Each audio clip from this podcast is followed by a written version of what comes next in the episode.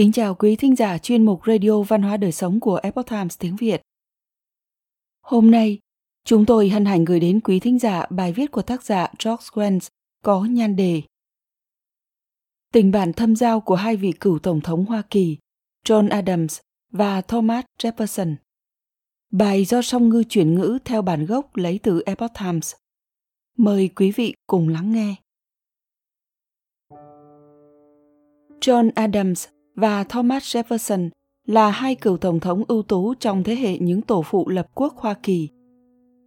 Đáng chú ý, mối quan hệ bạn bè tâm giao nhưng cũng lắm thăng trầm của họ khá ly kỳ với khởi đầu và kết thúc đều vào ngày 4 tháng 7.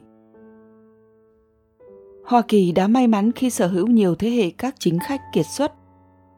Đặc biệt, thế hệ những tổ phụ lập quốc luôn có một vị trí đặc biệt trong trái tim của nhiều công dân Hoa Kỳ.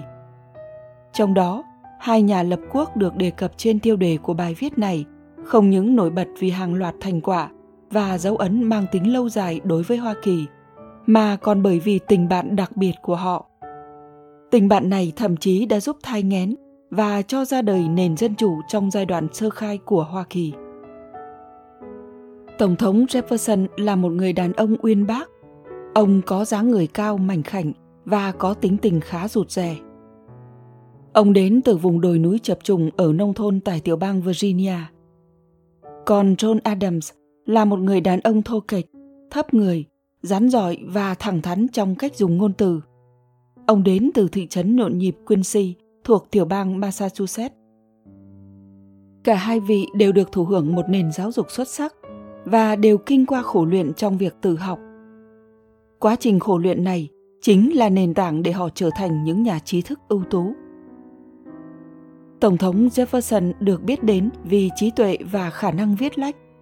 Vì thế, ông thường được tiểu bang Virginia nhờ soạn thảo các tài liệu pháp lý quan trọng, đặc biệt là những văn bản xoay quanh vấn đề nhân quyền. Còn danh tiếng của Tổng thống Adams đến từ công việc trong tòa án. Ông nổi tiếng khi đảm nhận trọng trách bào chữa cho những người lính Anh bị cáo buộc giết người sau sự kiện thảm sát tại thành phố Boston – trong khi Jefferson sắc bén trong những suy luận thấu đáo, thì Adams lại kiên định theo đuổi các nguyên tắc của riêng mình. Trong khi Jefferson là một người theo chủ nghĩa tôn sùng deism, một lòng tin theo thuyết thượng đế toàn năng, thì Adams là một tín hữu cơ đốc nhiệt thành với xu hướng thuần túy. Hai ông tuy đối lập về nhiều mặt, nhưng sở hữu một điểm chung là lòng yêu nước bất diệt và lòng tận hiến đối với quốc gia non trẻ mà họ cùng xây dựng hai người từ lâu đã nghe danh của nhau. Jefferson và Adams đã nghe danh nhau từ rất lâu trước khi họ gặp mặt. Vào năm 29 tuổi, Adams đã là nhân vật của công chúng. Lúc này ông đã xuất bản cuốn luận văn về giáo luật và luật pháp phong kiến. Tác phẩm này mang tầm ảnh hưởng đối lập với đạo luật Stamps. Sau đó, Adam trở nên nổi danh với tư cách là một nhà yêu nước. Ở tuổi 34, Ông đảm nhận công việc bào chữa trước những cáo buộc hình sự đối với đại úy Thomas Preston và 8 binh sĩ người Anh dưới quyền chỉ huy của Thomas. Họ bị buộc tội giết chết 5 người dân thuộc địa ở Boston vào ngày 6 tháng 3 năm 1770. Phiên xử này còn được gọi là phiên tòa xét xử sự kiện thảm sát Boston. Việc lập kế hoạch tỉ mỉ và chú ý đến từng chi tiết, cùng với sự vận động bền bỉ của Adams đã được đền đáp Preston và 6 trong số 8 binh sĩ được tuyên trắng án, trong khi hai binh sĩ còn lại bị kết tội ngộ sát.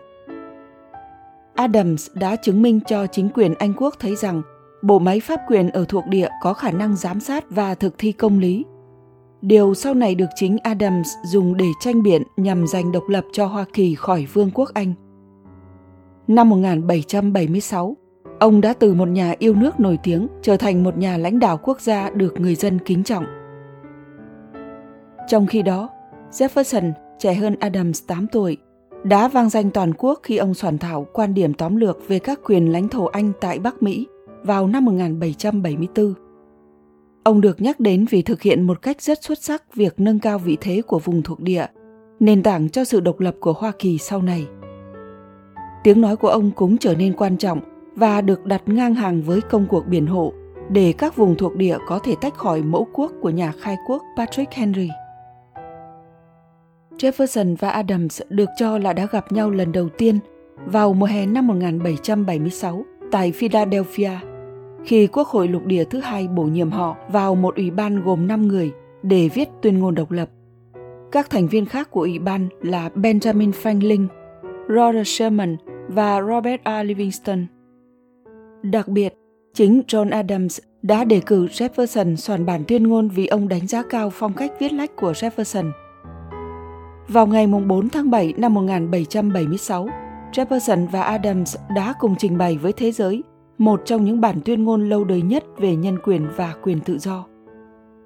Cả hai người đều coi đó là nền tảng quan trọng để tạo ra một nhà nước cộng hòa tại Hoa Kỳ, một nhà nước thực sự đại diện cho người dân và đại diện cho sự bình đẳng. Đến năm 1784, ba trong số năm người trong Ủy ban soạn thảo bản tuyên ngôn độc lập, bao gồm Jefferson, Adams và Franklin lại gặp nhau tại Paris. Lúc này Jefferson vừa mất vợ, bà Martha chỉ hai năm trước đó. Và rồi chính Adams và vợ ông, bà Abigail, đã trở thành bạn tâm giao của Jefferson. Hai vợ chồng Adams cùng an ủi Jefferson. Họ xem ông như người nhà.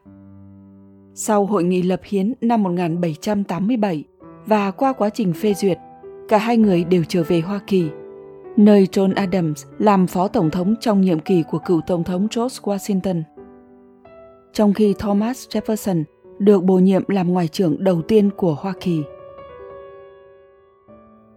Sự đối đầu chính trị Tình bạn thân thiết của hai người cũng không giúp cả hai thoát khỏi những mâu thuẫn về chính trị.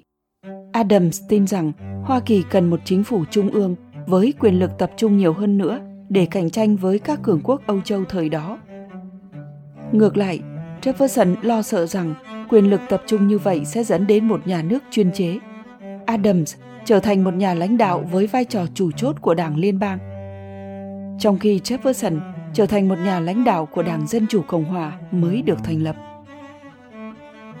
Khi họ vận động tranh cử nhằm kế nhiệm George Washington để làm tổng thống thứ hai của Hoa Kỳ, căng thẳng giữa hai vị đã lên đến đỉnh điểm Cuộc vận động đã đẩy hai người bạn về hai phe đối lập để phân định ra con đường tương lai dành cho đất nước Hoa Kỳ.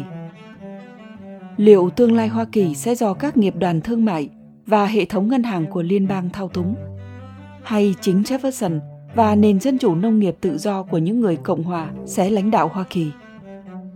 Cho đến khi kết thúc nhiệm kỳ thứ hai của mình, tầm ảnh hưởng mang tính áp đảo của George Washington là lực lượng tiên quyết giữ cho đất nước thống nhất Tất nhiên, khoảng trống chính trị do sự vắng mặt của cựu Tổng thống George Washington đã lấp ló sau cuộc bầu cử. Tình hình tương lai của đất nước lúc bấy giờ khá bấp bênh và cuộc vận động tranh cử quan trọng đó nhanh chóng đẩy hai người vào các cuộc tấn công cá nhân với rất nhiều cuộc công kích theo lối ngụy biện. Vào thời gian căng thẳng này, mối quan hệ của Adams và Jefferson trở nên ảm đạm nhất. Cuối cùng Adams đắc cử và thế là hai người hầu như không còn liên hệ trong suốt nhiệm kỳ của Adams. Sự kình địch của họ đã tái diễn trong vận động tranh cử tổng thống vào năm 1800. Đây là cuộc vận động tranh cử được các sử gia xem như là một trong những trận chiến chính trị gay cấn nhất trong lịch sử Hoa Kỳ. Jefferson đã thắng xít sao.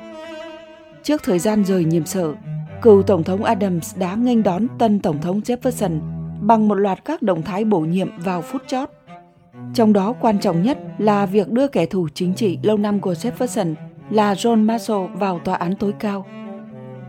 Tình bạn lâu dài của họ đã kết thúc một cách cay đắng. Trong 12 năm sau đó, họ hầu như đã không nói với nhau lời nào. Giảng hòa và những lời sau cùng dành cho nhau. Benjamin Rush, một người bạn chung của hai người và đồng thời cũng là người ký tên trên tuyên ngôn độc lập, đã giúp đưa hai người đàn ông này trở lại với nhau. Vào năm 1812, Adams đã viết một bức thư cho Jefferson theo yêu cầu của Rush. Và theo một hướng tích cực, Jefferson đã phản hồi bức thư này. Trong 14 năm sau đó, cả hai đã trao đổi 158 bức thư. Và nhờ điều này, tình bạn và sự tôn trọng dành cho nhau giữa hai nhà lập quốc được tiếp tục và số phận như đã được sắp đặt từ trước một cách kỳ lạ. Cả hai nhà sáng lập đã qua đời vào ngày 4 tháng 7 năm 1826. Chính xác là tròn 50 năm kể từ khi họ trình bày với thế giới bản tuyên ngôn độc lập. Và kể cả cho đến khi chút hơi thở cuối cùng, họ vẫn dành sự tôn trọng cho nhau. Tương truyền rằng những lời sau cùng của Jefferson là dành cho Adams. Ít nhất quốc gia vẫn còn có Adams. Tương tự, những lời sau cuối của Adams là hướng đến người bạn tâm giao của mình. Vẫn còn Jefferson. Dĩ nhiên, cả hai đều không ngờ rằng họ qua đời trong cùng một ngày. Thực tế, cả hai đều qua đời cách nhau vài giờ trong dịp kỷ niệm 50 năm ngày đất nước vĩ đại này được gây dựng. Quý thính giả thân mến, chuyên mục Radio Văn hóa Đời Sống của Epoch Times tiếng Việt đến đây là hết. Để đọc các bài viết khác của chúng tôi, quý vị có thể truy cập vào trang web epochtimesviet.com. Cảm ơn quý vị đã lắng nghe, quan tâm và đăng ký kênh. Xin chào tạm biệt và hẹn gặp lại quý vị trong chương trình lần sau. Kính chúc mọi điều bình an và tốt lành tới quý vị cùng người thân.